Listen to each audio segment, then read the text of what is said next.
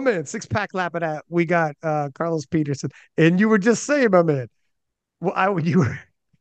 Yeah, you owe me one there. So, um, one of the first things I would like to say, thank you for having me for the first time on your program or, or show, and I would love to ask you one main question. Besides the long years you know me giving a ramp to the US, uh, my very first time in 2017, I gotta ask you one main question. What took you so long?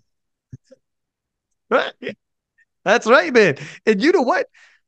Like this is your coming out party. I was the commentator for the powerlifting uh, world championships in June, and you came in in in the B flight, and I remember you talking to me there, and you saying, "Everybody's gonna know who I am after this. Like this is going to be my coming out party, so to speak."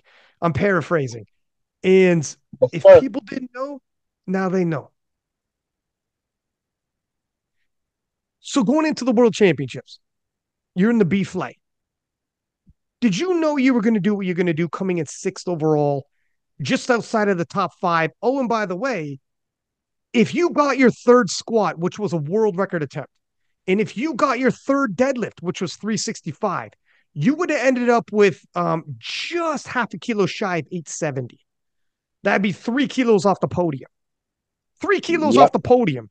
You know, if, if if all went to plan, you got and you got your lifts. Well, you gotta be Did you, gotta be more specific. Hold on, you gotta be more specific. Not just any podium, the final podium, because I did podium, and that's my main aim right now as we go down into the conversation. Carry on. Yeah. So, did you know after this World Championships, people are going to talk about me? I'm going to be on everybody's radar. Yes. Yes. One hundred percent. And and so go ahead. What was your feeling going in this? Because your listen, your road to Sheffield video was amazing. We'll get into your past in the background story in a second. I want to talk about Worlds in Sheffield in the Battle of the 93s. Um, but walking into this, you know, what what was your thoughts like with all the other 93s there, knowing they're looking past you? And were you telling yourself, I'm to make a statement this is my pathway to Sheffield. Did you foresee a possible Sheffield invite? And was all that on your mind? Uh, the first year for Sheffield, firstly, uh, uh, 2023 Sheffield, I was looking forward for that wild card, uh, in which I saw roughly about five, four to five wild cards. Uh, and due to my performance in New Zealand, which was Commonwealth Championship, I traveled all the way there. Trust me, it was quite costly. And one of my main performers, it did not go as well as uh, what we could say I was wanted to, but uh, I was able to punch my ticket to Worlds. And once I had punched my ticket to Worlds, I thought and say, here's what I'm not canceling this Worlds again, or putting it uh, on any other um what we could say schedule or let something come in front of it. I cancel Arnold's again for that year for 2023, just focusing on either Sheffields or Worlds. But when I saw Sheffields, everything was uh, already um set out. I was like, okay, one more wild card, then they granted another lifter. I was like, all right, cool, no problem. Just continue working. That's me. Continue working, continue setting the pace, see what's up. Set out to, to be one of the best. I am one of the best now, dethroning Brazil by 12 and a half kilos. And trust me, it wasn't a walk in the park. When when you look at the previous Sheffield, so the 93s were all there. Um, and Amar was was brought in. And people will draw parallels and yeah. say you're like that you're like the next Amar. And Amar came in to threaten for the squat world record. Do you feel that's a fair comparison, or are you telling yourself, my friend, Omar came in for that squat world record and nothing else. But you're coming in for something much more.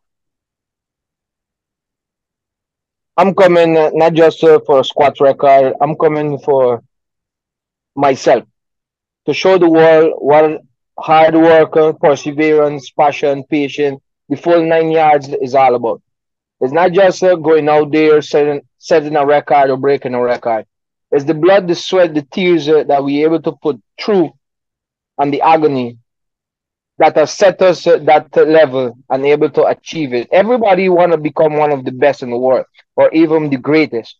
But to set out there and say, here's what I've come from here and I'm able to do this, uh, it, it, it gives you more for yourself, it gives you more for courage, more enthusiasm, better work, better perspective. Uh, and besides that, the negativism that uh, people pelt at you and so forth, you're the only person can say, here's what I want to be different. I want to be that different person that people, whether they look up to me or not look up to me, they could be able to say something about whether good, bad, or ugly. We could be able to set a different path, and that is the beauty part about it. So going into um, world championships, I put all cards down. I cancel uh, Arnold's as mentioned. That was Arnold's in Brazil. I tried to do one or two strongmans. I get my ass whooped. Better. I was able to push myself. Uh, no coach, no um, no big fancy training or so. I don't have calibrated plates like all the top rank athletes. God's grace, I'm looking forward to buy my first and able to set out a better path. So, as mentioned, I train, push out some work, uh, see what's up. I did attempted twice uh, that uh, squat record, and even now, what that's a different page by itself. So for worlds, uh, I attempted twice. Uh, I had failed it once, uh, and then the second one I got through with it. So I was like, I was super confident for myself. Nevertheless, my best in competition was 325, 327.5 kilos. So I was like, I can PR this, I can do this.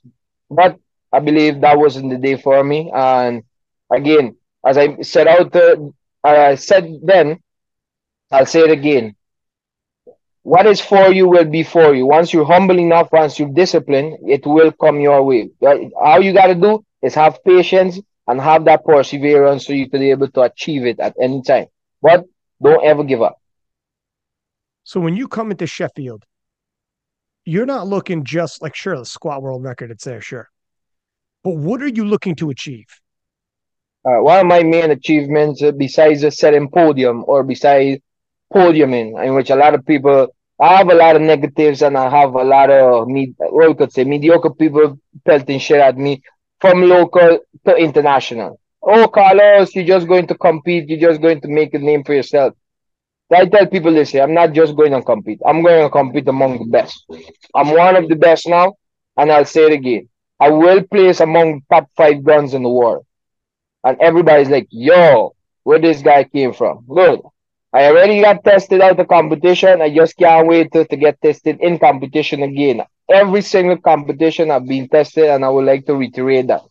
Because a lot of people think I'm on drugs. A lot. So I'm not running away from the fact. So with that now, Sheffield uh, is the cream of the cream. Everyone is looking forward to accomplish something to achieve something. One of my main achievements is setting the bar higher, not just for myself, but for more so the upcoming athletes who behind behind me right here in Guyana and also the South American hemisphere because it's not just a country I'm represent, representing. I'm representing the whole of South America. I'm totally a bit, uh, what we could say, angry that Brazil is not there. I'm always looking forward to compete against that fellow, Mr. David Coimbra. I look up to him as a very senior athlete, and damn, I never get the opportunity. I was to get the opportunity at Malta, but he pulled out due to some groin injury. That's what he told me. Right? And he, he wished me the best of it. So again, Sheffield's uh, I'm gonna again I'm gonna set a statement. I'm gonna make uh, or even rewrite some records because uh, I'm not backing off. As I said it in my bio, and I'll say it uh, here now. You guys know exactly what I'm capable of. I know my bench is whack. But careful, do not underestimate me. I'm coming. The pie is already being baked.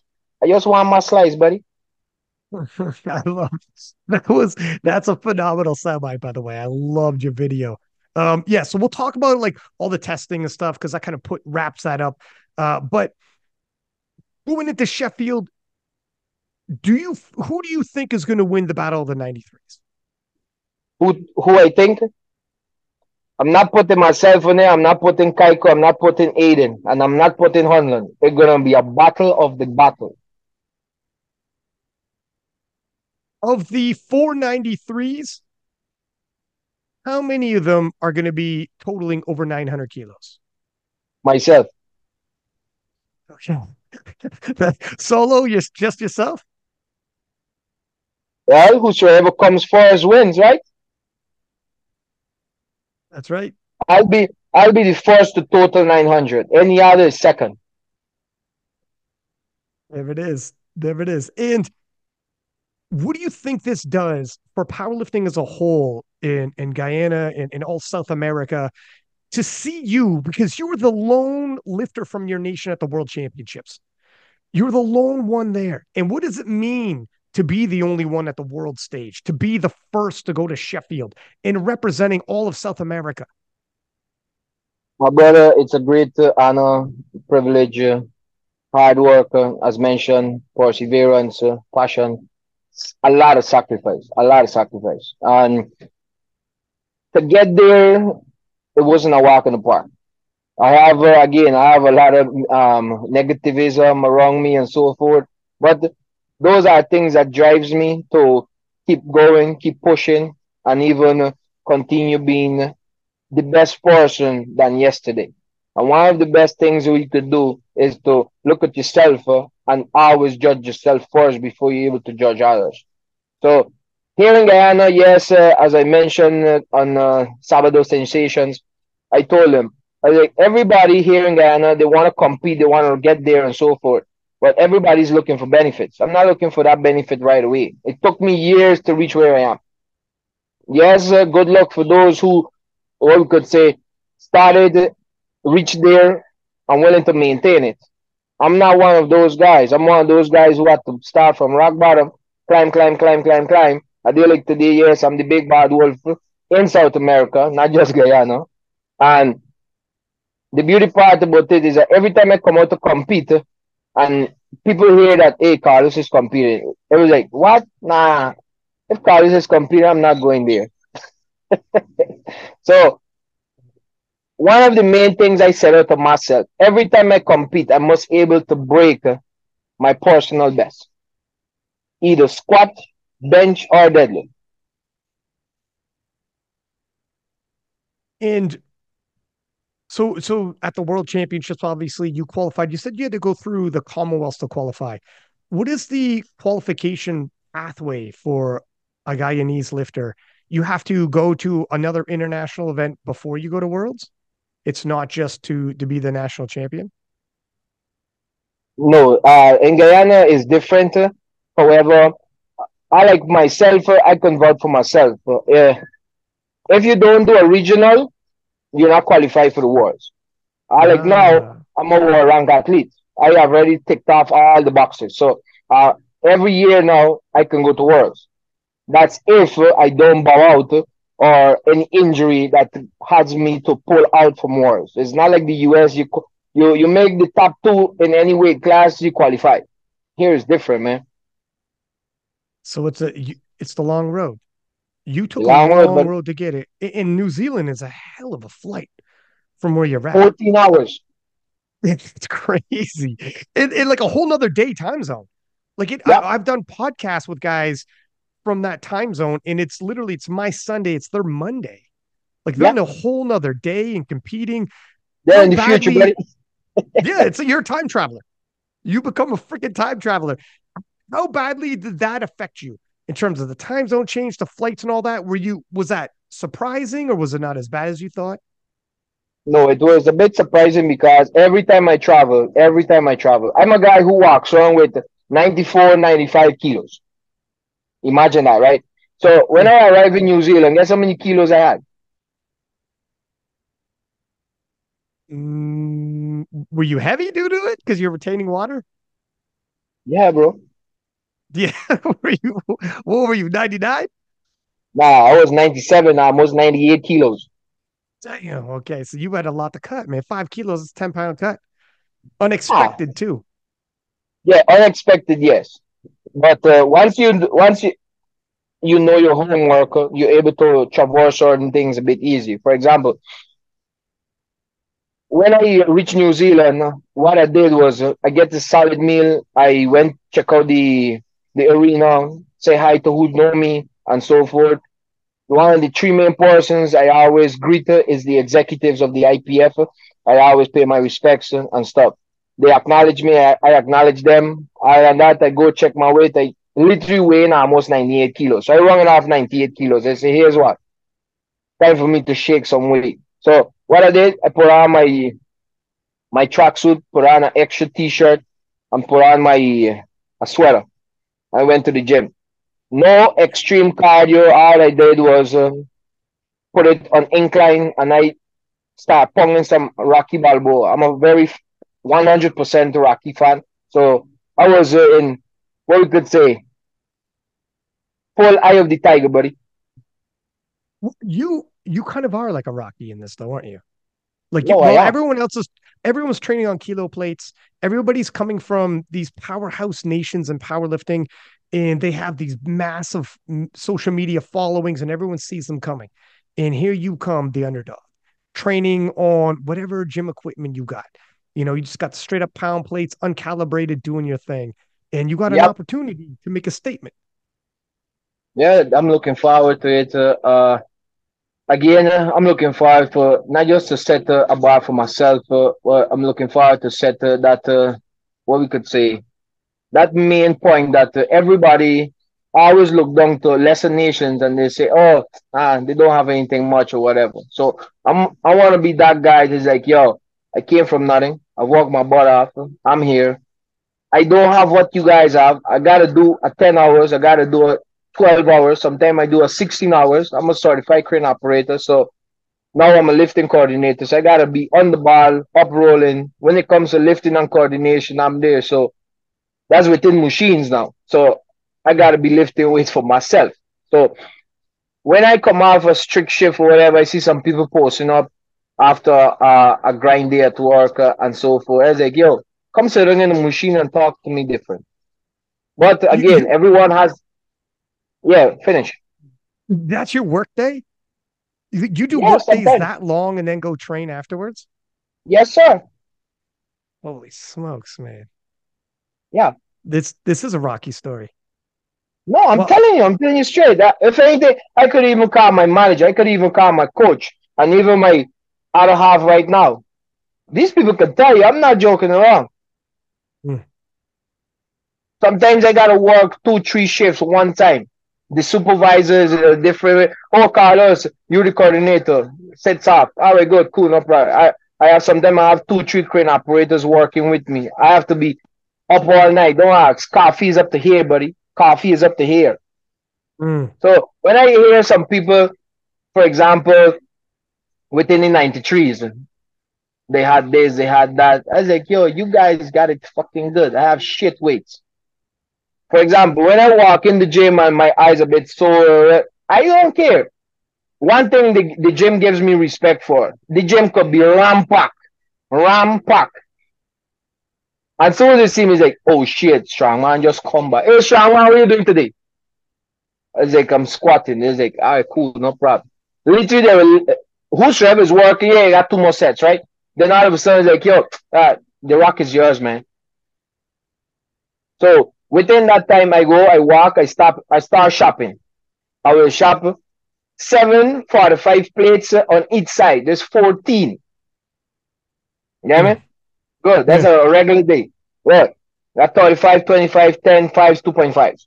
Well, set out my routine, start squatting, doing my stuff, everything. I'm going to call one, two other athletes or I will call uh, the guys from right in the gym to spot me or even to video me and so forth. Sometimes, uh, even though I'm fully exhausted, I get an XL, which is uh, an energy drink. Sometimes I get a Monster. Uh, kick, kick it up with a bit of coffee or even one animal pack, and I'm good to go. When I finish with that, relax. I'll be sleeping like a baby. yeah. And and the people around you, are they like all rallying and supporting you and recognizing what you could do for powerlifting? Uh, have people taken notice now that you're invited to Sheffield and you did what you did at the World Championships? I won't say all of them. Some are rooting for me, some not. Some is like, oh, Carlos is getting there. And, you know, they always have like, he always for himself. I got to be myself first, buddy. I got to put myself first. If I don't put myself first, Trust me, Just another person gonna come, clip my wings, and say, "Oh, new fresh kid on the block." Hmm. And when you watched Sheffield last year, what was your impression? Were you impressed by the lifters? And then we'll talk about the actual event. But what was your impression of the 93s? Two of the 93s in which I, I look I look at the top five 93s worldwide. Now I look at the full top 10. I'm nowhere close to these guys when it comes to bench press. Okay? I'm nowhere close. But when it comes to squat and dead, there's two guys that did not even come close to the top five. I was like, what the hell, man? But again, some day there's good days, there's bad days. Every day the sun shines, but not every day it rains. Mm. You could get a cloudy day, you could get a, a, a moody day, you could get all types of days once the sun is shining. But the beauty part about it, you gotta make it worthwhile. I believe Amar had a, a groin injury, and uh, I believe his sciatica start acting.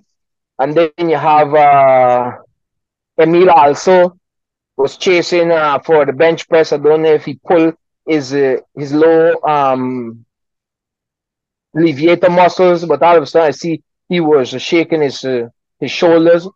I was like, these guys are injured and coming to a big meet. But again, they come first. I'm still on the underdog from a distance. I look, I watch, I learn. So now it's my turn. I gotta set the, the pace on a different level. And how did you feel about the showmanship and the the actual event itself? You got guys like Gavin Adin hit that squat, reach out towards the crowd, and and start flexing, and the crowd just two thousand people go crazy. What were your thoughts when you're watching this? Uh, the showmanship is there. Showmanship is there, right? Sportsmanship is not. You get me? Sportsmanship is not. It, the sportsmanship might be within the US team, but how many athletes you will see, for example, like yourself, you will go and greet almost every single athlete, right? You won't see athletes will go and meet athletes, uh, have a one-on-one on them and so forth. Say, man, oh, they, I love this, I love that. Oh, how can we this and how can we that? Uh, uh, tell me something, give me a pointer on how I can better my bench press and so forth. You don't find that much in powerlifting, I can tell you straight. But if you go to strongman, you find it. You have that mm. camaraderie, you have that sportsmanship. But honestly, in in powerlifting, you don't find that much. Nope. Sorry. Really, you feel like there's like um an elite level, and they don't reach down to help people on the way up.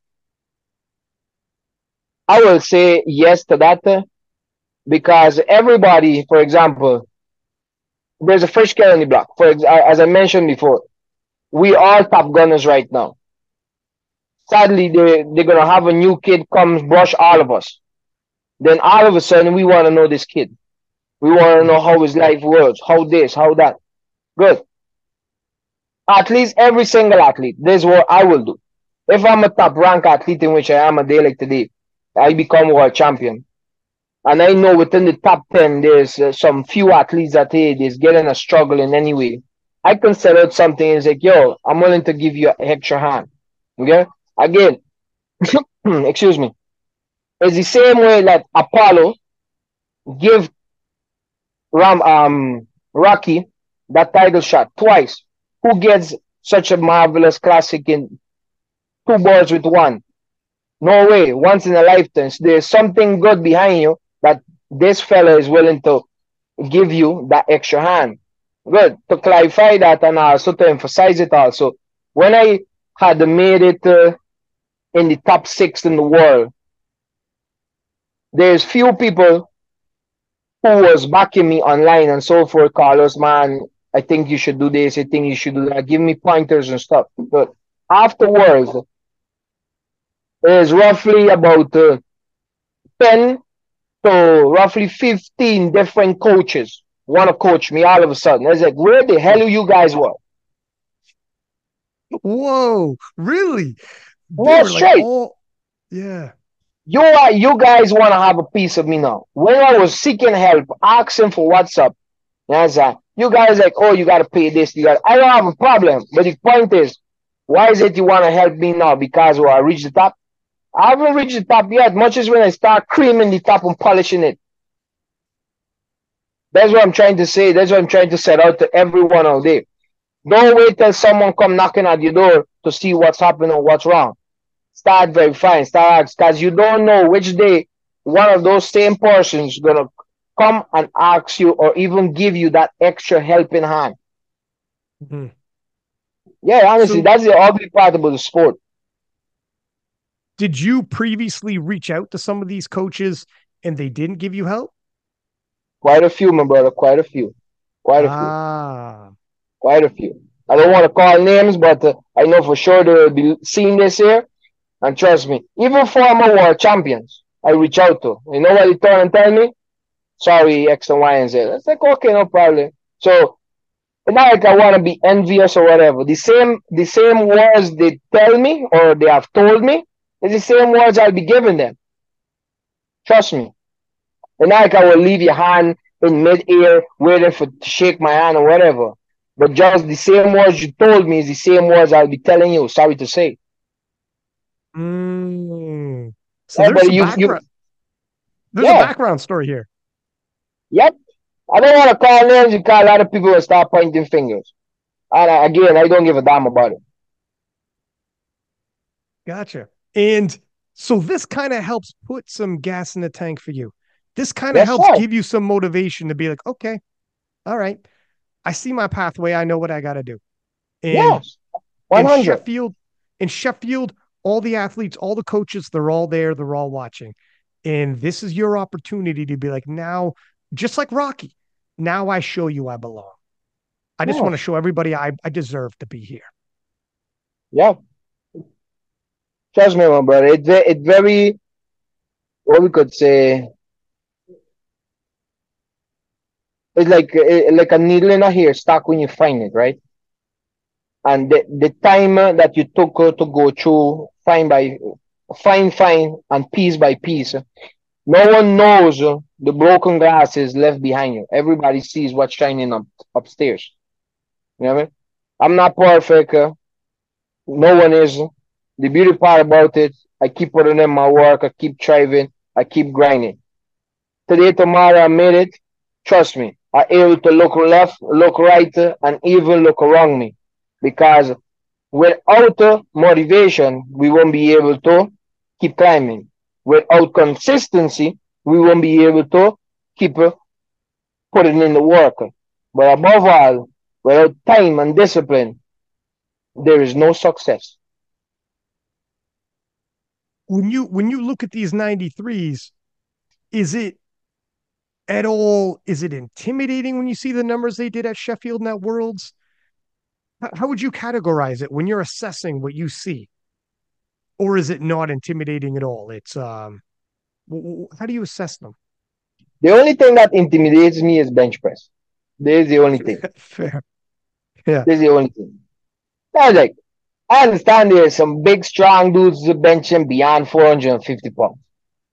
I was like, what the hell these guys are eating, man? Now there's 393s in 500 clubs. I was like, what the hell? Yeah, it's crazy, man.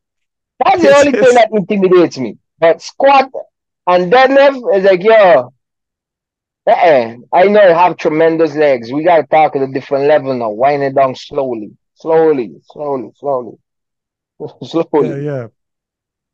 Do you think now these other 93s are overlooking you and some of these 93s like previously that weren't answering the DMs or whatever, do you think they're overlooking you now and they're only looking at each other or do you think now they're starting to understand?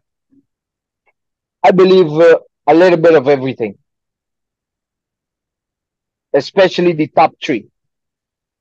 Mr. Gavin, Jonathan Cayco, and also Gavin Hedlund. Um, Gustav Hedlund. Gavin has been trailing the record for the past four years now. I believe five by now. Uh, Cayco, a marvelous bencher. However, his best squat was back in 2018, 2019. And from then to now, he hasn't scored those numbers. So I keep everybody in check. Gavin, he has a, a depth problem. in which uh, when it comes to his muscle memory gains, he tends not to focus on that, in which I've mentioned before. He have a plateau, and I, I believe he he peaks before time. Gavin, uh, Gustav, marvelous bencher, marvelous uh, deadlifter. But when it comes to squat, he's, he have a little tweak.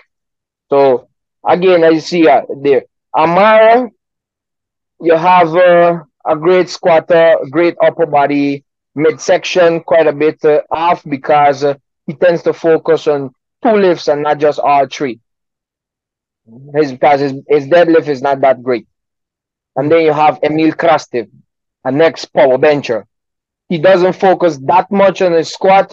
He focuses on his bench, in which he you want to achieve that. And then he has a quite of a kick when it comes to his deadlift. So I look for a next guy who's coming quite a bit sharp, in which no one really discusses about him, is Sasha. Sasha is an incredible lifter.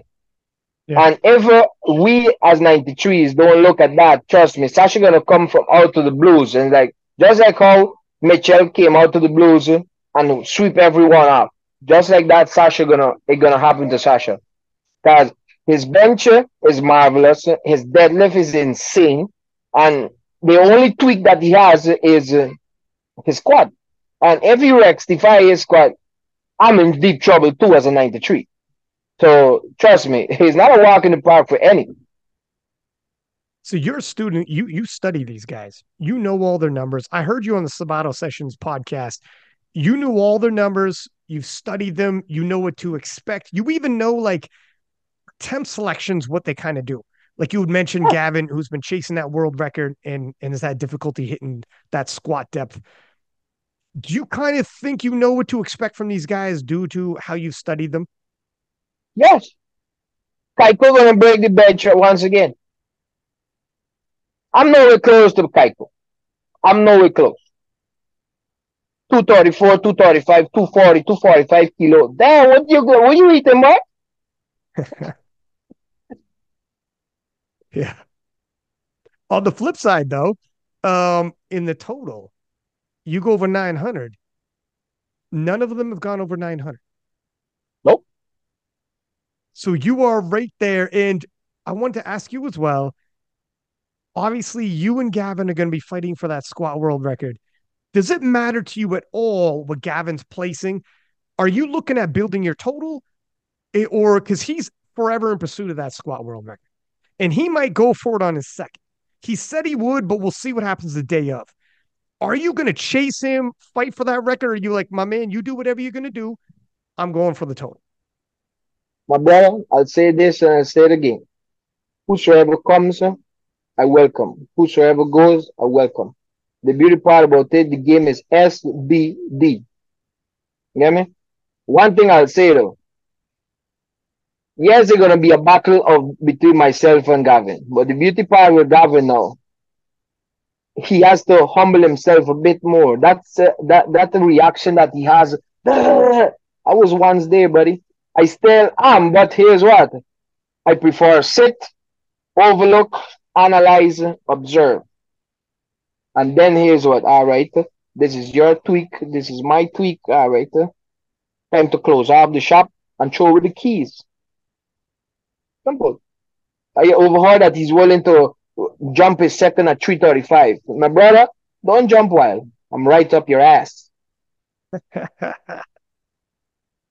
it's do you think his his style and approach to attempt selection i mean he's so make or break if he goes all three squats he'll be super far ahead but if he overshoots and misses yeah super far back it's so do you are, you are the kind of guy who love to talk to after a very long time you know powerlifting you study this stuff but so oh. that exactly know what's up right so as to what you say, okay?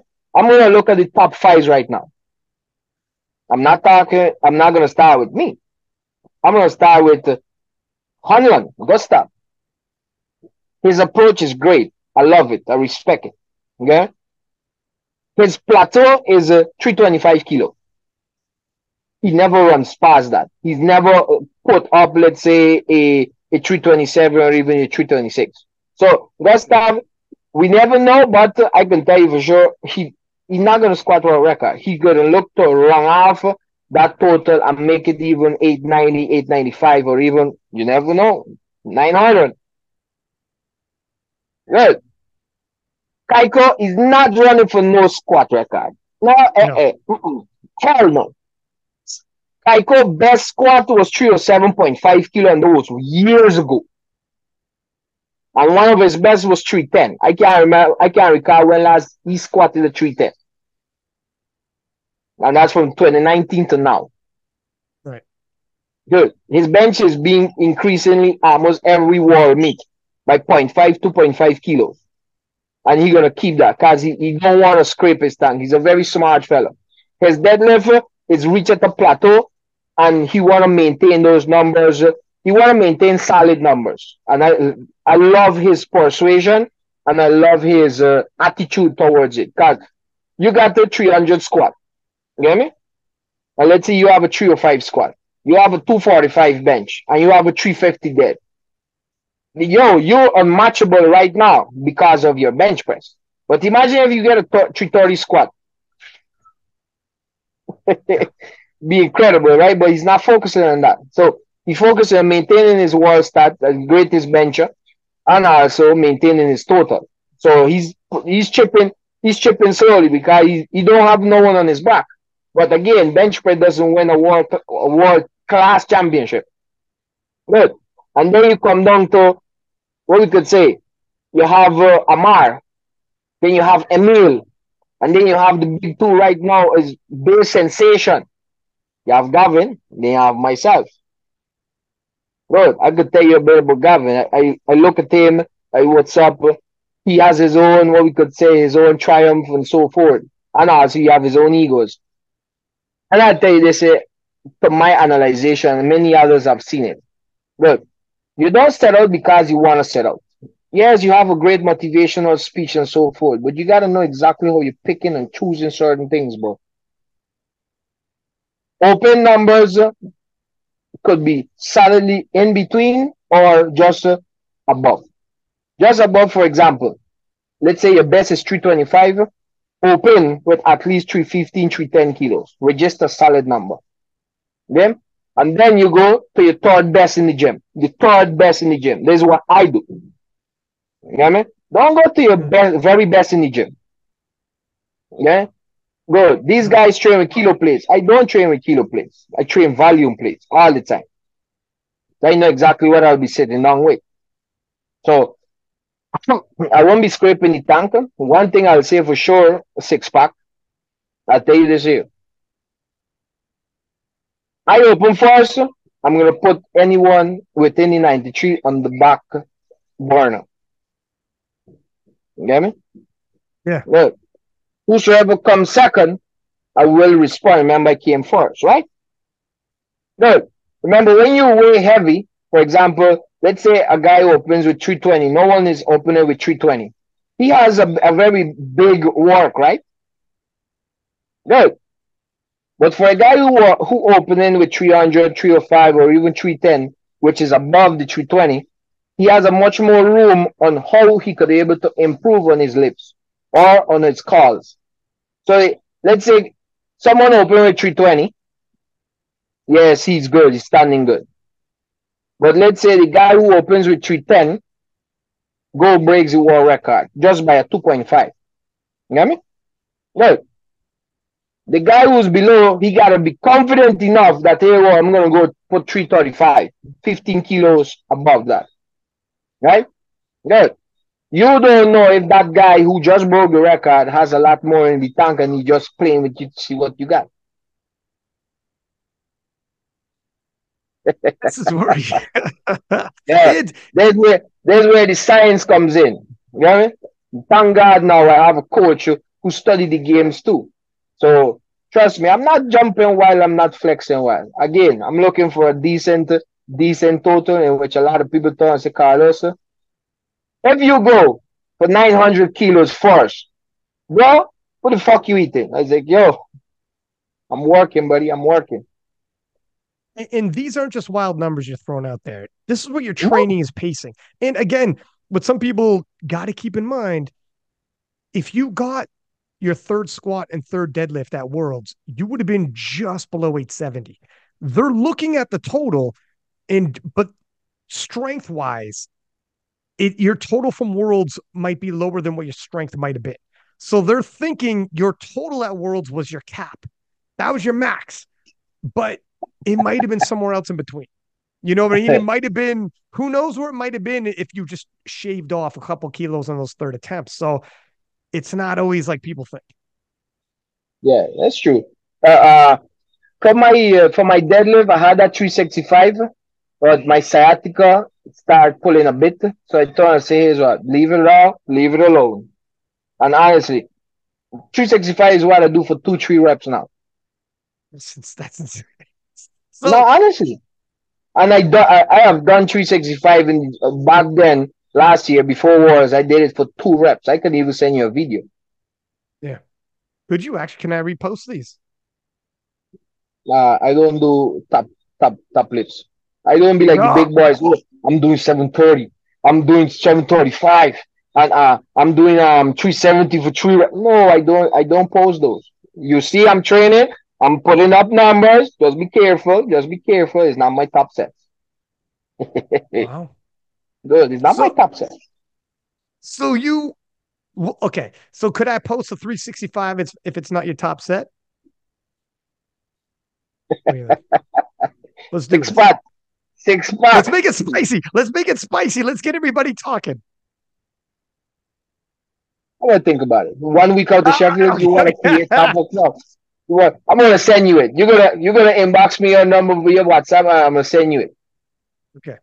All right, sounds good. So if you're doing that kind of numbers on deadlifts, yeah, you're over 900 would be there for you. And you would, I heard you've been improving on your bench press as well. Yes, my bench press is one of my weakest, but uh, getting there slowly, buddy. I'm getting there slowly. I want to say this. My finals is the top uh the top six or the top eight openers. Imagine that. I'm nowhere close to these guys yet. Yeah. If I bench at 200 kilos, it's over for every single 93 because there's no one holding me back. No one. And um, so after this is all said and done, who do you think is going to be what everybody's talking about after Sheffield? When when Monday rolls around and everybody goes back to work and they're all talking about Sheffield, what are they talking about? They were talking about the top five guys, and especially those who came from nowhere to something. I'll be one of those guys on everyone's sensation. But Sheffield doesn't stop everything. While some people will go on a vacation, take a week off uh, and those stuff, enjoy the little wins, three months after, worlds. Mm-hmm. That's right. So I'm glad you brought that up. How do you feel about some of the Americans crossing over from USAPL to the IPF, like none other than Brendan Petrie, who's a, a phenomenal lifter himself? Have Have you been paying much attention to that, or you weren't paying attention until he's actually over here? I follow as much as possible. But one of the main reasons uh, a lot of athletes are moving over now is because uh, they see, I will say it straight. Now they see where IPF is going and where SBD want to carry the sport. I, I love and respect what the USA PL or what the USA franchise has done to elevate and even help the athletes, not just to market themselves, but to become much more competitive and so forth. I'll tell you this here. It's 50 50 when it comes uh, to the pro leagues. Because you have tested and you have untested. So it's 50 50. Mm. The beauty part about it, now uh, almost every single athlete is like, oh, I'm going over back to the IPF. The IPF has a one main rule stipulation. Once you compete pro league, you got to face a 12 months ban or 12 months suspension once you return it. And then you have to test part, um test before you return. Mm-hmm. So that's one of the main criteria to return to the IPF, in which we all know what's going on. Whether you been on it or you're not being on it, you chew, you're chewing gums or you're doing chewing gums. So it is what it is. So I welcome again. As what you Bolt say, you want to go go and do it, fine, feel free. But remember, when it comes here, we all fighting for the main big check. And you were actually saying uh, before we started recording, you got you just you got water tested, you got blood tested, Cayco got blood tested, Jesus has been blood tested. I'm yeah, I, I can show you my papers right post- now, buddy. What's that? I can show you my papers if, if you think I'm lying. That's right. So I, I'm glad you're talking about this and how you are in the water program, you get blood tested the whole nine because people always say about somebody who's from outside their circle, immediately he's on steroids. That's how people talk. Yeah. You know, it why do you think that is? I don't know when it comes to potential or everybody want to be in the limelight or so. I don't want to reiterate much because a lot of people going to pointing fingers and so forth. But watching Rocky itself from one to one to six was one of the best Rockies I stand and even now is Rocky Four. Yeah, Rocky Four. It shows uh, that literally outsiders are on drugs. Enhancers, hardcore enhancers whether you have the best training facility or whatever, you're on hardcore drugs. So whether they are on it or they're not, it, it will always uh, remain like that. But uh, if you as an athlete know to your 100% uh, certain to yourself and you're not being injecting your shit, you're not taking pills or stuff, and you're putting up those numbers, you're training your butt off, there's no one else in the face of the earth could come and point fingers at you, buddy. Mm-hmm honestly speaking. And and is this like an opportunity for you because you are in the water program and you've been leading into this, you got blood tested and piss tested. So they have it. And then after at the meet, they're gonna do it again. So you could be like, good, there. We could shut the door on this. Not shut the door. You're shutting the door after three uh after six weeks, you're gonna shut the door on that. Because it doesn't go just like that. Yeah. Yeah. And you had said on the Sabato podcast, you're like, anybody wants to see my water profile? Go ahead. Uh, I I got I got it I got it all. You have the receipts for for all your testing. Yes, sir. Not just receipts, I have the emails too. Yeah. there it is. So that'll close the book on that one. Um, and going at Sheffield, who are you interested in watching like as a fan? Are you interested in watching any as, as a fan? Because this is a massive event. Everyone out there is fans whether we like it or not. One thing I would love uh, to interact uh, with all the athletes, especially the male athletes ourselves. Even though we are a bit egoistic, uh, we have our own time, we are in a game zone or so. I, Carlos Petterson-Grifith, and I'll say it proudly. I will shake everyone's hand and say, my brother, it's been an honor, it's been a pleasure. Let's go and get it. For those who don't want, to find by me. At the end of the day, we're all athletes. It's not like you're a robot and I'm human. Mm. That's the ugly part. And I think we should all, all say, here's why. When we go out there, we want to break a record, we want to set something, we should support each other because we don't know who else is going to come and set that not just for us, but for themselves. That's the that's one of the main things I, I would love to see. Honestly speaking, they got they got a lot of silent killers out there or whatever, but come on, man. It's not you're not going to war. Where you going to war on, uh, on, on setting totals?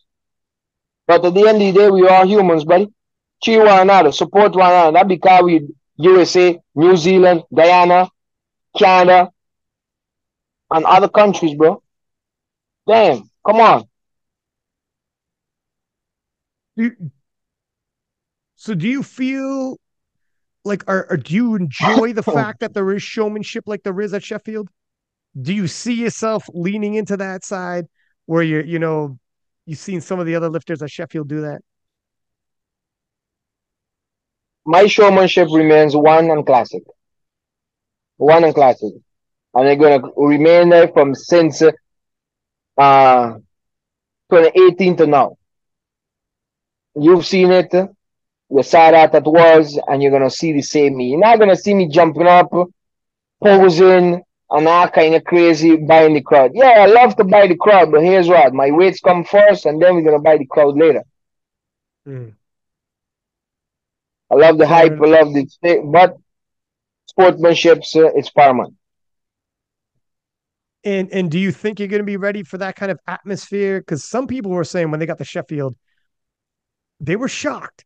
Some people were in the back room and they were trying to adjust one of the televisions because it was too loud. And the television, they it, they're trying to warm up and concentrate, and the roaring of the crowd and everything on the TV was just like distracting. So I think it was Eric Helms walked up and he's like, "Let me turn this freaking thing down because this is this is crazy loud right now."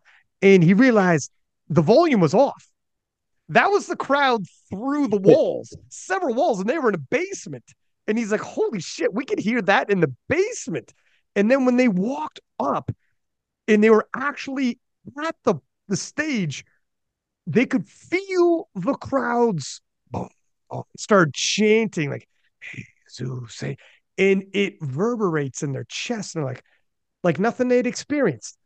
Um, have you thought about this? Do you do any kind of mental prep for these kind of things? Because you're you've been at this for a while, but you've leveled up very quickly.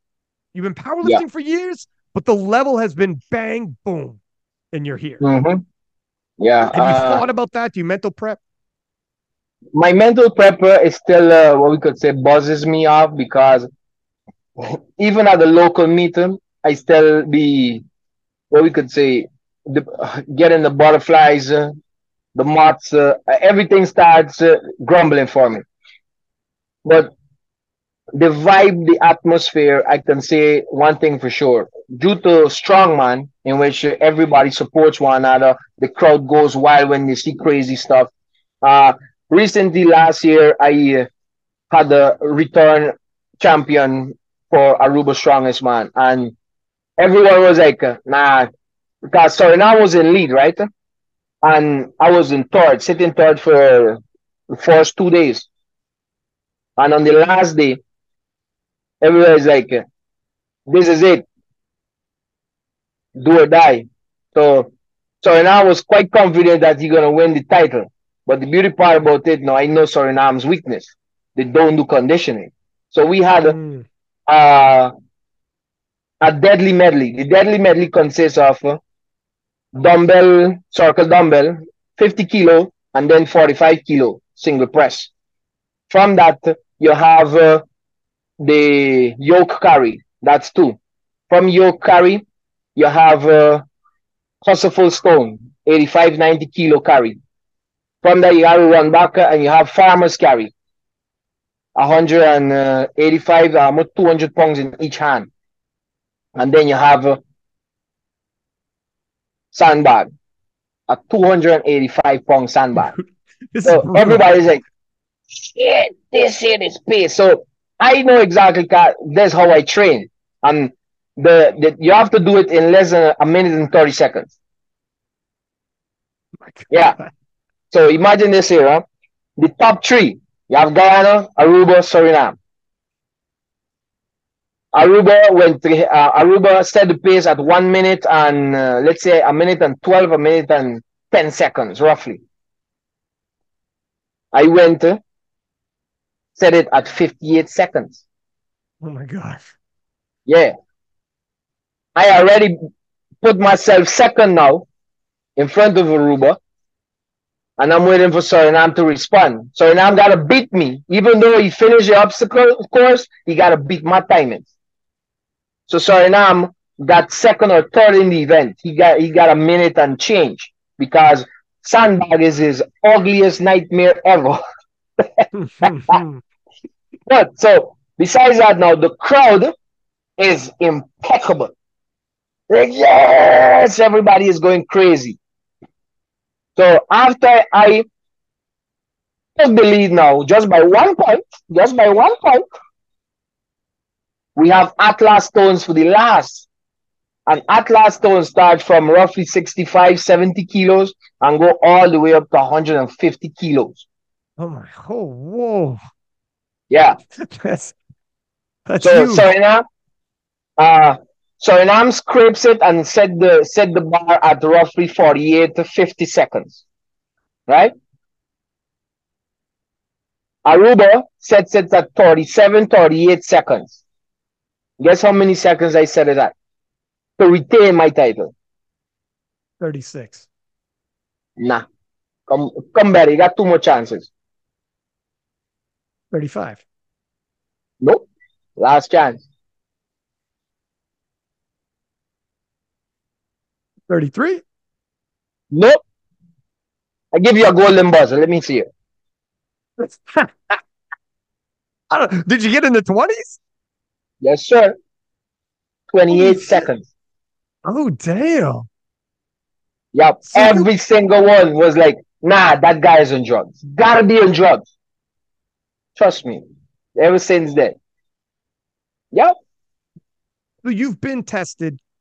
You've been you've been with the big crowds. You've been with the whole like more than just powerlifting, essentially. Not as not as big as Sheffield's, but Sheffield is gonna set the price in a different level. Right. Right, right, right. Got you. How did you find powerlifting? How big is powerlifting in, in Guyana? Powerlifting here in Guyana is not as big uh, as uh, within the US or is not as big uh, as uh, the UK or any other high high level country. For here in Guyana, I'm proud to say it, we have novices. They're coming up on my birthday, the 18th of February. That's novices. Three months or two months uh, and a half after that, then we're gonna have intermediates. And then on uh, sometime in August, we're gonna have our nationals. And then from our national, sometime in late November or early December, we're gonna have senior national. So there's only four championship we get. Other than that, Hmm. only two I look forward to compete at. Uh, and now there's only one I look forward to compete at because a lot of lifters like, oh, Carlos, every time you compete, you just putting people on the back burner. I was like, well, you got to work your butt off to get where I am a day like today. Simple. Mm-hmm. Mm-hmm. And how did you find powerlifting? Powerlifting is uh, is not just uh, a, a sport. It keeps you in check. It keeps you in par. As I mentioned before, if you squat, let's say 300 kilo, and you missed it, it gonna tamper with you 100%. You're like, hell no, I gotta get that shit. So you go on it, you repeat, you repeat, you repeat, you fail, you fail, you fail until all of a sudden your body gets accustomed to that stuff. And you all of a sudden you start repping it. And there's where persistence comes in. Okay. Perseverance, everything enhances your mi- your body, your mind, everything. And you said in that SBD video, weren't you working young at a young age and you got a, a drastic injury um, that you thought was going to stop you from even just normally functioning, let alone being an athlete in any kind of sport? And then from there, you started building towards strength training to rebuild your body, and the strength started coming on, muscle mass started coming on. Yep.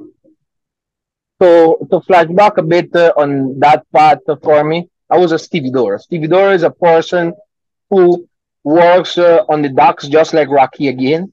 So with the beauty with me and Rocky now, I uh, was a one of the persons working on the vessel.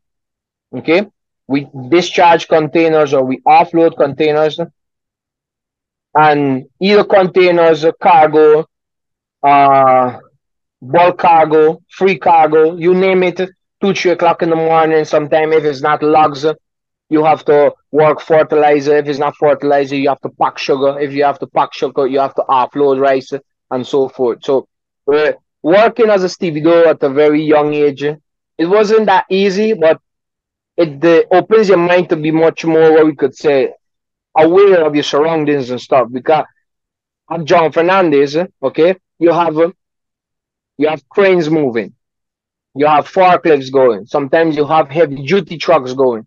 Then you have uh, uh, truck and trailers.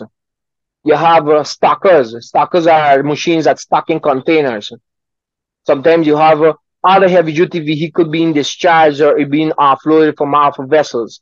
And there's a bunch of work uh, going on at one time. So um, the day that uh, I fell in the container was we were stuffing rice. So there's a 20 foot container. We stand it up. Okay. So the 20 foot door going to be on top. We got to climb. Okay. We open. I, I was very agile, very flexible till now. And we go up there and we always racing to see who's gonna stuff the most containers before the morning is out. I was already at 17 containers in total. We stuffed in the last one and the container was already halfway. The crane operator bring up the bags and stuff. So one of the bags was leaking rice. There was white rice, white broken rice to export. So I reached to the bagger, cut it, make sure the one next door was like a bunch, okay? And when I came over, it popped. So the one, the bag right next to it, one of the straps went out. All you hear is pox pass, man down. I couldn't jump overboard. Yo, container tech one. So with that now, this here, this here looks like a bullet hole. Let me show you what's up.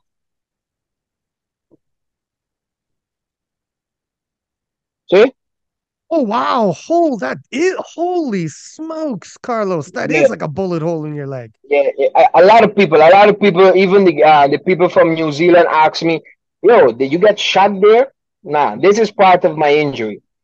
And there, this here was uh, a little more bigger, and on the day of the injury, as you could see, there's still trace of the wood that passed through here.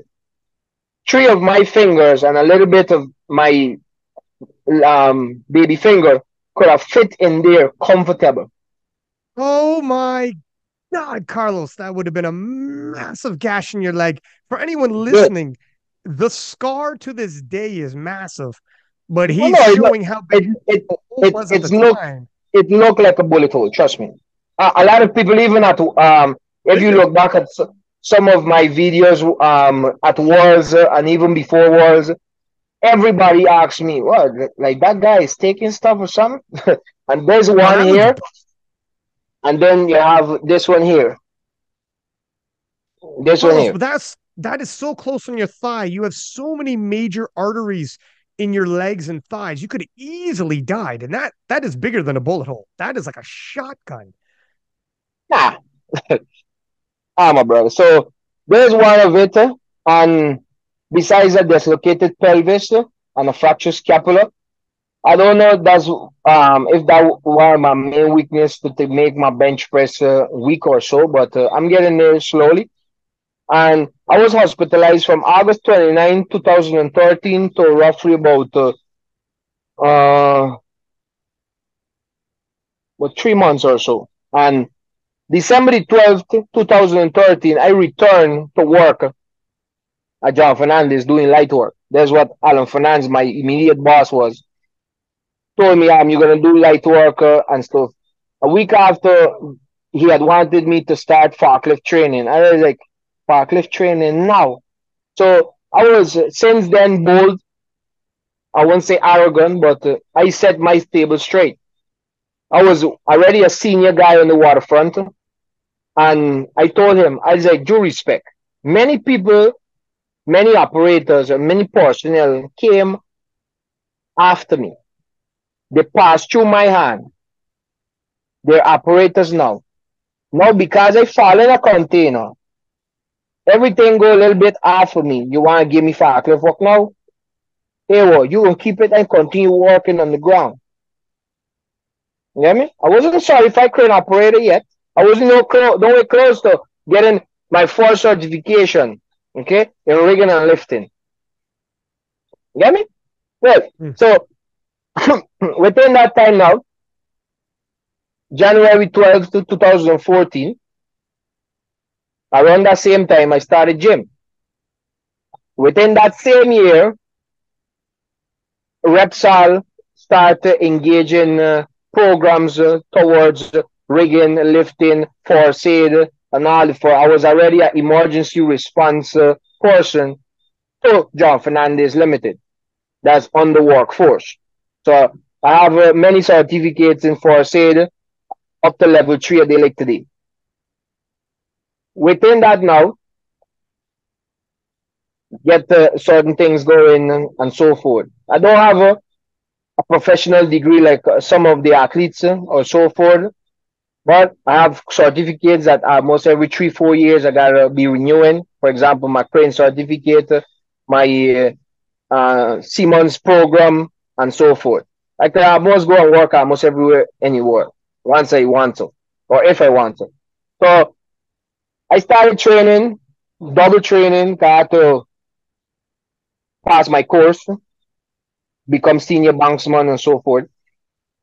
And within three, four weeks, uh, I had to go through the grind. I had to wear like a like a heavy duty belt. My sister um torn her fingers prepping that stuff and thing. And honestly, my brother, is it was quite uh, painful, honestly speaking. But one thing I set out when I heal from this there is nothing else gonna come and crumble my cookie. And I set out straight. That's the determination that I have. And besides that, anything I set my hands on and anything my mind is set to, achieve, I set out to be one of the best. I resigned from John Fernandes as a senior waterfront worker. I returned in uh, I returned there during COVID times got you Well, I already had my certificates and stuff. Uh, Alan Finance told me, I don't know you as a crane operator. I say, yeah, but that doesn't mean when I leave one way, I will I will continue one way. No, I elevate. So he's like, all right, cool. You're gonna go um and you're gonna go on the forklifts and see what's up. Even though training was a bit off, uh, still I was able to had to find time, get away and stuff to put in some extra because COVID got almost everybody in a riffraff. So to the point though, in 2014, I started off bodybuilding. With my first uh, three, four weeks, they had a they had a poster showing in Body Max Gym. So everybody's like, they saw my belt. Uh, I was a uh, but I didn't I didn't have the size what I have now. So everybody's like, hey, Carlos is going for the stage, boy. Buckman going up. so I was like, nah, man, I'm not interested in that yet. So everybody was like, ah, you should take it up. So I buy, I buy the beta and end up going. I end up going up now, become a laughing stock or whatever. But that's what it is. Within uh, 2014 now, I reached out to a friend of, uh, well, he wasn't my friend then, but he was very well known in the country, Randolph Morgan, former powerlifter, top rank powerlifter for Guyana. He, I, I reached out to him, I him, tell him what's up. He's like, all right, cool, no problem, come true. So I met him, he told and said, all right, let me see what you got. We went to Buddies, I, I started training at Buddies full time, see what's up. But not really full time because I had to finish work first and then go to train. But I was training with Morgan 100. So Morgan showed me the ropes of powerlifting, what's up. That's around uh, 2014. Then started off uh, lifting until 2016. I continued training as a bodybuilder with the little knowledge what Morgan had left me. I just become more powerful. I already started pulling 500, 600 pounds uh, for four, five reps. And I was literally a rookie. But if I had gotten the right mentorship, just like how many athletes in the US get that breakthrough, trust me, I would have been far ahead or even become former world champion. But who knows, knows, right? So I set out that path uh, 2016 as like flip bodybuilding. I was in and out of bodybuilding. So 2016, I started off the rampage right here in Guyana. Novices won it. Overall best lifter intermediates won it. Start breaking some junior records and open records. Set off Raw Nationals. Raw Nationals, break my own squat record, break my own deadlift record. Set off a new total. challenge the open now. So a lot of senior lifts is like a fresh kid on the block. Don't worry, dealing with big boys now. Take this. I say, all right, yeah, I think it's joke. I make it. All right, good. Share some legs December. Qualify for 2017 NAPF. My very first championship with Mitchell Chance and Walter Carriazo. Epic battle. Oh, that was my oh, very wow. first. Yeah. Mitchell Chance beat me by three kilos. Three kilos yeah, why beat me by. And Walter's Canadian. I'm familiar with him too. The yes, Canadian Walter Carriazo. That same year, Walter Carriazo, I believe that same year, the following year, Walter went to Worlds and he got seventh or eighth. He got his ass whooped. Yeah, one of the um besides I continue training, um, Morgan had a, migrated from Guyana and gone to live in Puerto Rico or Ecuador. He only visited Guyana once or twice. This when I had already won uh, two international titles. My first will be Mexico. I went to Mexico literally looking for Chance, but Chance he wasn't um partaking in that one. 2019 got suspended internally from my federation because I thought and tell the federation exactly what's up. You guys aren't feeding me. Um, you're not clothing me, not giving me a stipend for performing this well or whatever. So I thought and say, here's what, this is what it is. I went and competed in Barbados as strongman and competed powerlifting. Well, powerlifting was uh, unsanctioned. So I faced the full 12 months. I was like, all right, no problem. But don't ask. That year was Eye of the Tiger for me. I was number two strongman in Guyana. And Julio Sinclair, my countryman, he was number one. We set out, uh, we see what's up uh, and things. So it's like, this is a different ball game. So Big John, at that time, he was my coach, uh, Big John Edwards, another top rank athlete for Guyana, one of the most decorated also uh, put me through the training and stuff. He said, okay, well, put powerlifting on pause. Let me focus on something different. And my strongman training got from what we could say 50, 60% to incredible gains. So a lot of people like, nah, Carlos gotta be on drugs. No, I'm not on drugs. Just that when people tell me, even when people don't me, I use that as extra fuel, my brother. Extra fuel a lot of people we was training for strongman, myself and Sinclair, and all of a sudden things start to get a little what to say shaky because I don't know if he had injuries or so. At the same time, he were, we were both preparing for a championship, which is um, senior bodybuilding. I won the title that same year also. So that year for me, powerlifting was off the charts. But see, bodybuilding and strongman and arm wrestling, whew, I was smoking the scenes. So everybody's like, oh, Carlos, powerlifting is done with Carlos. He's he gone to the bad side now. I say gone to the bad side. I say hold on, wait till 2020 come. Trust me, I was running on steam. 2020 came, boop, COVID. Like shit. Put it on pause. I had a little riffraff of financial difficulties almost everywhere, but I was able to survive a day like today. 2021, kick off, set off certain stuff. Qualify myself again, no ask. I have the tiger again in me start share some licks. Till now, buddy. Till now.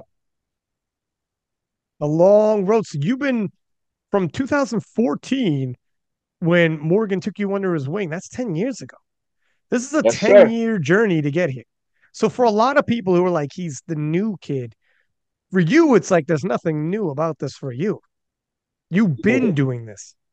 I've been doing it, but not to that top level yet. Now I'm right. able to do it at the top level. Right. And you had said you were in Sweden for 2019 Worlds? Yes. Is that right? Yeah. So, w- which is crazy. I remember that World Championships when when Ray, like that's when Ray bombed out. And mm, yep. Brett, Brett Gibbs versus Russell Orhii. And mm-hmm. um, that was a. I believe that same year.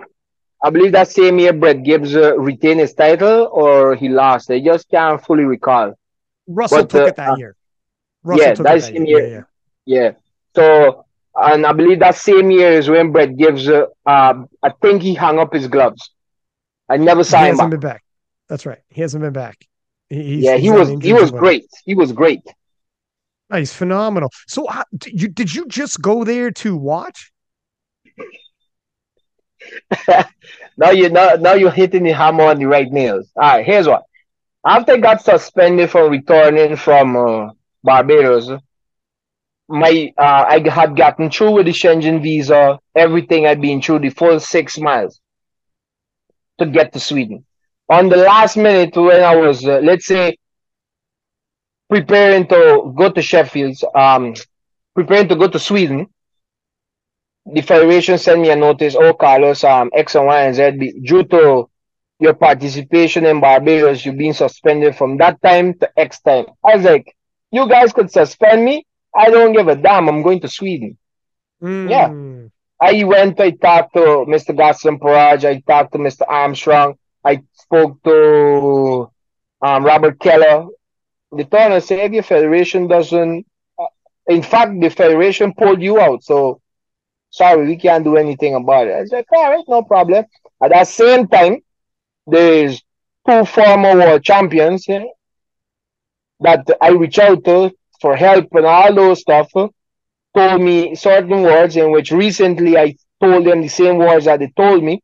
And I was like, thank you very much for your help, but sorry, I can't see myself having decent conversation with you. So when you treat me bad, my brother, and I succeed, trust me, it's the same results you're gonna get, bro.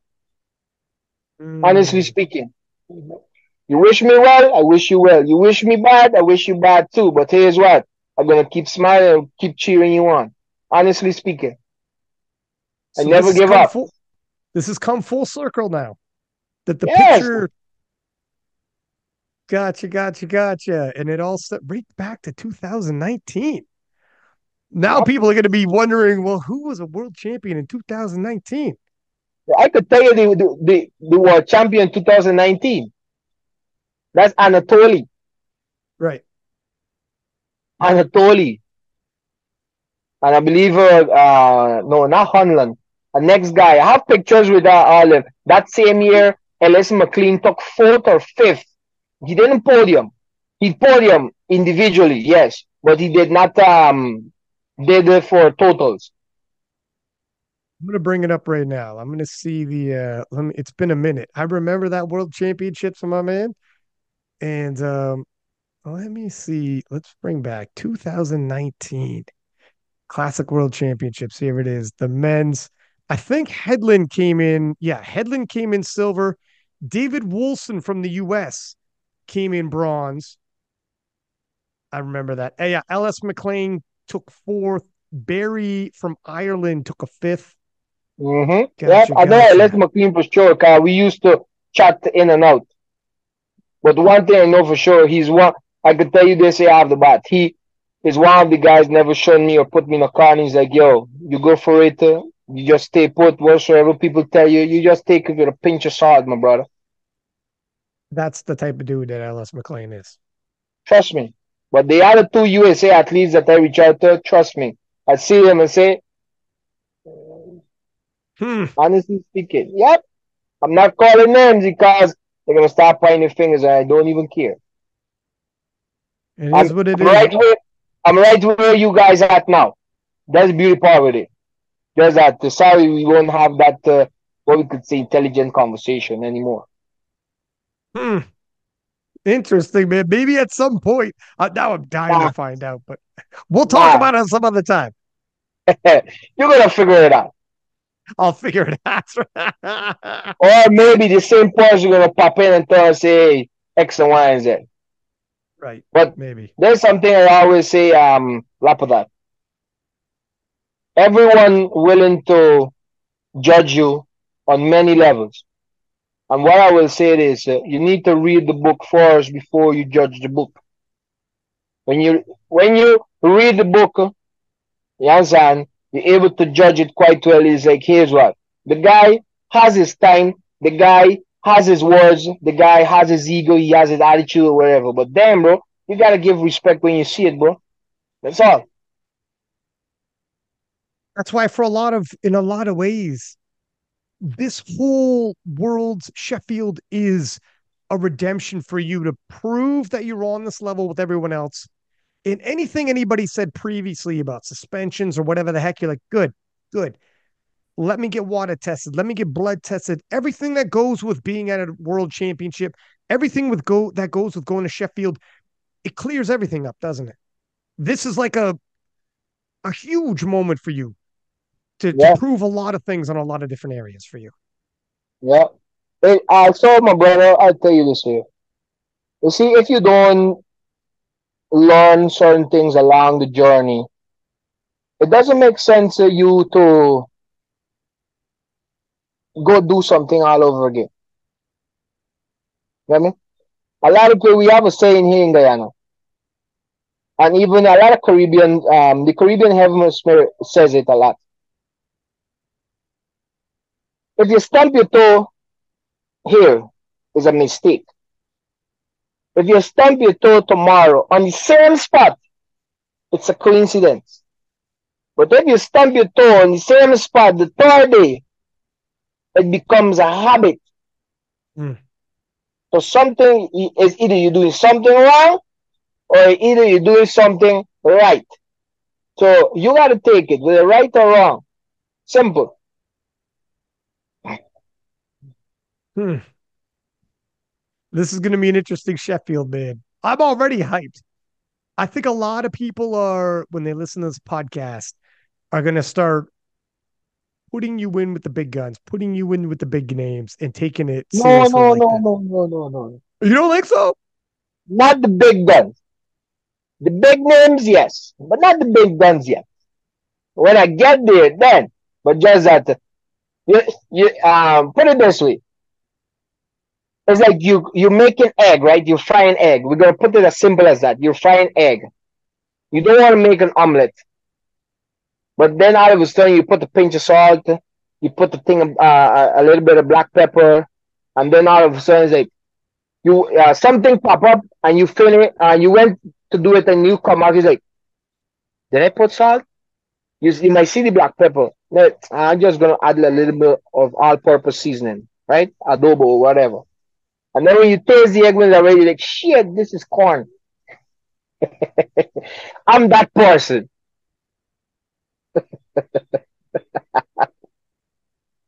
I, I don't know if I follow, but I'm hungry as shit right now. no, that, that's what that's what i'm saying the distraction when you come back it's like hey did i put salt in the egg yeah i'm that distraction Ah, gotcha. So Yeah, it'll be afterwards when we look back. They'll they'll think about it differently. I like, damn, they, they, they, they're not gonna say it's salty. They're like, yo, this is steam. all I'm saying, all I'm saying, the top guns know me. You know me? The top guns know me. I'm not in the B team anymore, as you mentioned earlier, right? right. Good. No.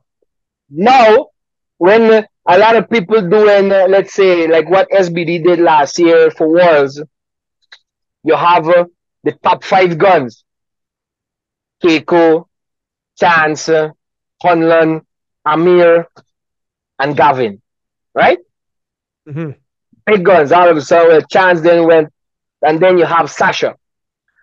Carlos Petterson is nowhere there, right? Right. No way there. But, but this year, Carlos Petterson is. I'm walking with a needle, small needle. You'll be in. You'll be mentioned with the big guns. All right. Talking about mentioning the big guns, um, I got a game I play sometimes on the podcast called the name game. So I'll say a name, and then you say either one word, two words, as many words as you like that you think of when you hear the name. Okay. Mm. So if I say, if I, this is easy one, but if I say Cayco, you might say big bench or whatever. You, you can say two Mm. words, one words, or, or, uh, and some people end up getting into stories. So that you don't have to be limited if you don't want to. Up to you. But um, yeah, we'll, we'll see. we, But we anyway. all know we all know Cayco has a big bench, buddy. Yeah, that's well, that's it. That was the easy low hanging fruit. I got off there. But um, all right. Name game, my friend. The first name on the name game. Let's do it. Jonathan Cayco. Uh, Mr. Bench. Mr. bench. Gustav Hedlund.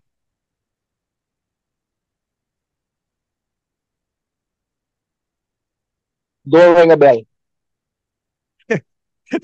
He's good. You should look him up. How about this guy? Gavin Adin. Mr. Hype. No lie. Chance Mitchell. Former rivalry.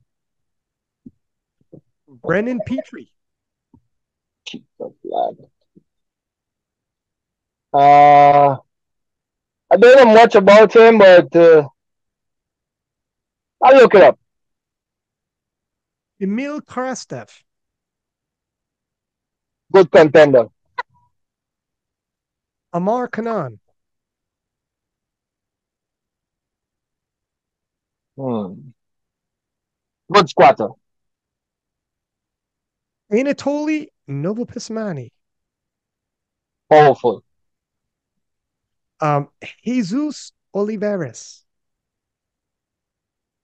The beast himself. And one well, more. Well, the Go beauty part about the beauty part about Olivares, remember he's a 120 plus, and that guy, he's in a league of his own, buddy. Yeah. League of his own. he is. He's yeah, I'm really excited to see what he does at Sheffield, man. It was crazy what he did last year. Go nine for nine. Biggest total we've ever seen in powerlifting, period, tested, untested, whatever. It's crazy. Um, but yeah, yeah, I'm excited. And how about one more? Uh Penna from France, Panagiotis from France. I would give him the little crane, buddy. you what? you what? You, Yeah, that that dude is a small crane. Trust me, he's a small crane. small cream? Crane, crane, the machine. Oh, Crane. Okay, got you. Yeah, yeah. No, he man, he is. He's he's a he's a little monster. But uh Yeah. anyways, listen, man. Thank you for coming on the podcast. Do you sell like coaching or anything or that's somewhat that we could plug for you for everyone listening? Yes, uh, I well, I don't sell coaching because I don't really have a format or a body or so. But again, I'm an open booker. Uh, currently, I'm pursuing my coaching certificate. Yes, uh, I would love to um, travel to Sweden to get it uh, officially, but uh, I gotta do it slowly as possible. Because again, I don't have that amount of resources here. I gotta, you could say, I gotta market myself, uh, not just to get funds, uh, but when it comes to sport, it's all about marketing. Other than that, uh, got a 10 hour, sometimes a 12 hour. Got to go make a dollar, put bread on the table. That's how it goes. But other than that, anyone can reach out to me. You need the uh, programming, you need uh, uh, certain training uh, parts. I could be able to set out that for anyone. I'm an open book. Because today, tomorrow, no, there's the next thing too I wanted to speak about. There's a lot of coaches out there. Everything is money, money, money, money. Oh, come on, man. You're gonna die with a wall of money, and you cannot repay your own life. I got, I got this, I got that to say. You could build the greatest mansion. You're not carrying with you, buddy. Yes, you're gonna be live wealthy and everything. You carrying put to the grave. You would like to give back to people who were like you in your situation when you needed help and no one was helping you. You want to be Yes. the person you needed when you needed them. Yes, sir. I, I, I already doing that right there in Guyana. I'm not even looking back for one cent. A lot of people like, oh, Carlos, I need this, I need that. How can I do this? Okay, I, here's what. Work with my belt for the next two days or three weeks or so. You good, buddy. Save up your money. Yeah, I I literally loan my gears up. Now I have enough. I didn't have shit, bro. Honestly speaking, I have to be saving five, six hundred, even a thousand bucks to bring in a decent Inzer belt or a decent uh, singlet or uh, a yellow jacket sleeves. And up to now, I still have them. I could able to look back. I could even to go in my uh, my old suitcase. I was like, yo, here's where I started, buddy. Here's where I started. My very first squat shoes, a friend where I used to work uh, in Gold Mines, he bought it for me. And up to day like today, I still have it. So I was doing some, uh, what you could say, I refurbished it 100. It's functional. And, excuse me, I took out a picture and I said to him. He's like, damn, Carlos, you can keep. I said, yes, I know where I came from. I know where I was. I know where I'm going. You know what? You um, I don't know what certificate you're meaning in Sweden, but I don't know if you need. You know how many coaches are out there that don't have whatever certificate that is. I don't think you need that certificate. You do what you do at the World Championships. You do what you can do at Sheffield. You, in in things play out like you think. I would love if you had if you could do some kind of program or whatever, you work with somebody really, look, I want my stuff to be available to whoever wants it. Just take it. Here's my advice on squatting. Here's some programs that work for me. Just take it. And then whatever kid on the come up from whatever nation who can't afford it, doesn't have to reach out, like you said, that that'd be huge, man. That's a huge yeah, giving back you could do. And, yeah, um, I already, as mentioned, I already started here, but again, only recently I not too long hit a thousand followers on IG. That's going to change after Sheffield, man. Sheffield blows up people's social media, and um, everything's going to change, man. You got to post though. You got to like, I can help you out, but you got to post, and we can do collaborative and stuff.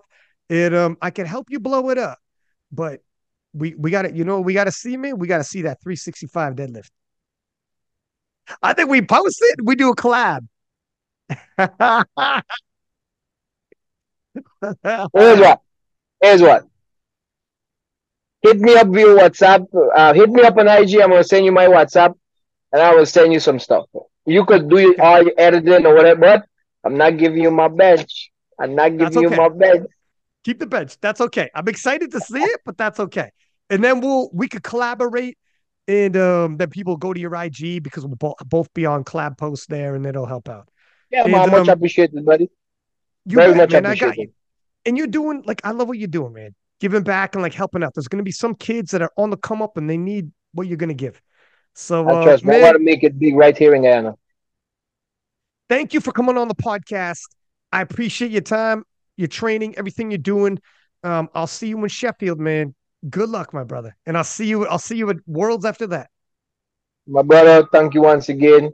Again, not just having me, but uh, for the exposure, for the time, and also your sacrifice behind the sport. Because uh, I know for sure you're right there, and you were able to bring up a previous championship in which you already know what's up. But again, I'm willing to make my my own name, make my own uh, branding, which is the showstopper. Trust me, I'm coming. I'm coming to show the world what's up.